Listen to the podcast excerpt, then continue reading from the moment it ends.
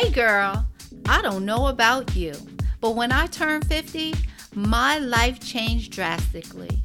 Spinning out like the Wiz and clicking my heels three times didn't help. I had no support or direction, and I felt alone.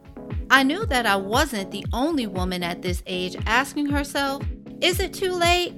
Am I too old? Am I being selfish? The answer is no, no, and no. My name is Sharon Fields, and I am the creator and founder of Beautiful Curves 365 Health and Wellness LLC. As a holistic wellness coach, I assist women 50 and older on how to start again due to major life events. And I am the host of Unapologetic at 50 because we shouldn't have to apologize for being our authentic selves. Being half of a hundred is worth celebrating. 50 is the age of freedom.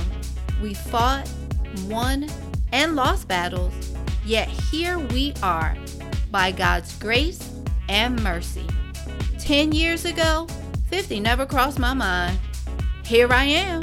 In August, I will be 52 thanking the Lord in advance that I will be allowed to see August 1st because that's what I do.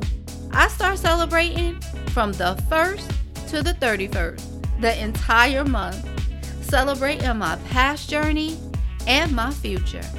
We are all filled with overflowing knowledge and wisdom, yet there are still many questions we need answered.